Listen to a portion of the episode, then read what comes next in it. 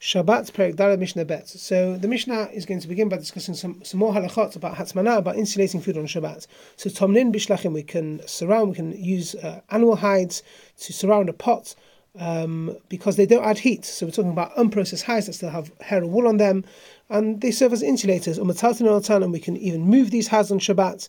Um, even just like a stam hide that has not been used to insulate food, they're not mukseh because we can use them as, as rugs for sitting down because in those days that's how they do. They'd sit on these rugs on the floor. So even though they would become to be used to be processed into leather people would use them to sit on. Begize tzemer we can use uh, wool shearings to surround a pot of food that are no longer moist. As we learnt that um, moist shearings are problematic um, but dry ones are okay. However, we cannot move them because these shearings are going to be used to spun to be spun into thread and woven into cloth, and that is not permissible um, to be used on Shabbat because they're going to be mukse machmat chisaron kiss because we're concerned that if these gets ruined, we're not going to be able to um, use them for for for wool.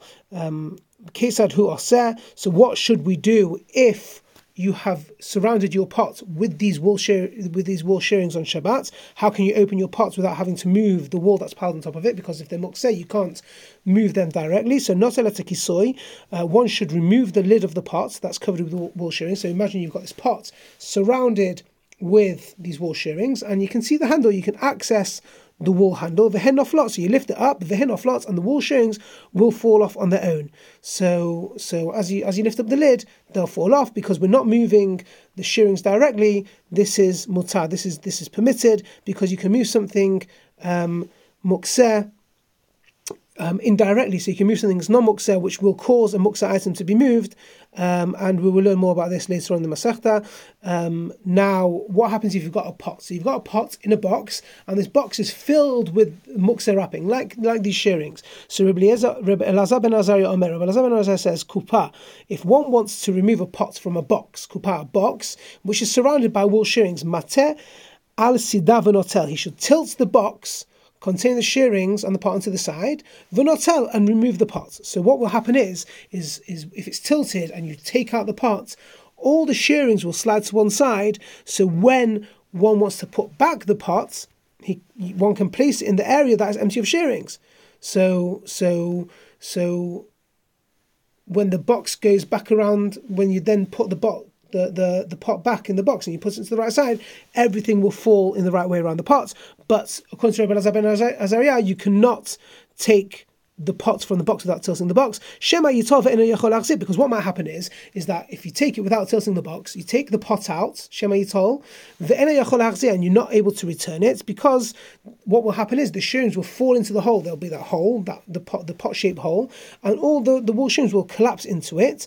And when that happens, one might oh, I'm going to put the pot back. You might just you know forget and you'll just move the shearings out of the way and then you're moving muksa items. So therefore, you, according to Rabbi Azariah, you cannot remove the pots from the box in the first place until the box has been tilted. The Chachamim Omrim, but the Chachamim say not One can take out the pots without tilting the box and put it back in the box as long as the shearings have not fallen into that hole, because they're not concerned that a person might want to move the shearings back in place. Okay. However, one has to be careful. The the Chachamim they, they do admit they do agree that even if they do fall in the place, you cannot move them out of the way. But they're not concerned that a person will come to move out of the way. Now let's say if one did not cover the pot when it was still there on Shabbat, You cannot cover it once night has fallen on Shabbat, even with something that does not add heat. Okay, because we're concerned that if we do permit someone to wrap hot food on Shabbat to preserve the heat, a person might notice that the the the the pot has cooled off, and then the mat come to heat it up. Okay, so even so, once Shabbat's come in, it cannot be cannot be wrapped. If one covered the pot before Shabbat on Friday with something that does not add heat, but only kind of keeps it hot, the and it became uncovered on Shabbat. Mutar lechasoto. One is permitted to cover it over again with the heat preserving substance after nightfall because it was already wrapped and covered before Shabbat began. Okay, now memalet hakiton. One can fill a bottle with cold water. V'noten tachat hakar or tachat hakeset, and place it under a pillow or a cushion on Shabbat in order to take away its chill. So you've got this cold water bottle. You put it under something that's going to warm it up slightly a bit. Um, even though one cannot wrap hot food in any substance on Shabbat, as we've just learnt. Wrapping cold food is permissible because this is not the normal way of wrapping food. Okay, it's unusual to wrap a pot of cold food in order to warm it. It's not how people warm items, so therefore it's not included in the prohibition against wrapping food on Shabbat. Shabbat Perek He Mishnah Aleph. So the Torah forbids the owner of an animal to let it do malacha on Shabbat. Okay, so you cannot allow one's animal to go outside on Shabbat bearing a load because that would be doing the malacha of hot of transferring something from the private domain or the public to the public domain or vice versa, or letting an animal carry something for amot in the Rishot Harabim. However, things that are needed to protect the animal or keep it under control are not considered a burden, a massa. And so one can allow his animal to go outside with them on Shabbat. So let's look at a few of these items. With what what may an animal wear outside on Shabbat? And what may not wear on Shabbat outside. Yotze Hagamal Ba'afsar, a camel may go outside with a leash tied around its mouth. Okay, so the leash or the halter is tied around a, a, mouth and it keeps it under control. So it's it's allowed to go outside with it on Shabbat. V'na'aka b'chatam, and a white female camel can go out with a nose ring. So a white female camel is harder to control than other camels because it's got a greater greater tendency to run off. So therefore, using a leash or a halter is, is, not enough. It needs to have a, a metal ring inserted into the nose. And again, since these are needed for the control, it can go for controlling them, they can go out with them on Shabbat. Okay, now interestingly, it can this type of camel can only go out with a nose ring. It can't go out with a leash because a leash is useless. It's, it's not used to control it, so therefore it's not necessarily um, used to control it. So therefore, that will be considered carrying v'luv the kiss bap rumbia, and a Libyan donkey can go out with a bridle. Okay, so a Libyan donkey would go out with a bridle, is a form of headgear that's used to control an animal, and consists of straps with which uh, a bit, which is a metal piece that goes into the mouth, and that that that that can control it because donkeys from Libya are more powerful than other donkeys, so they need a bridle and they can go outside with a bridle. And again, it cannot be it cannot be taken out with a simple leash and it can't be taken out with a nose ring because those are insufficient to control it. So therefore, they're considered burdens and not for control. The sus basher, basher, and a horse can go out with a collar. Um, and again, this is a metal band to which a ring is attached, and it goes out with this. All animals that wear a collar, such as hunting dogs, can go out with the collar wraps around their necks.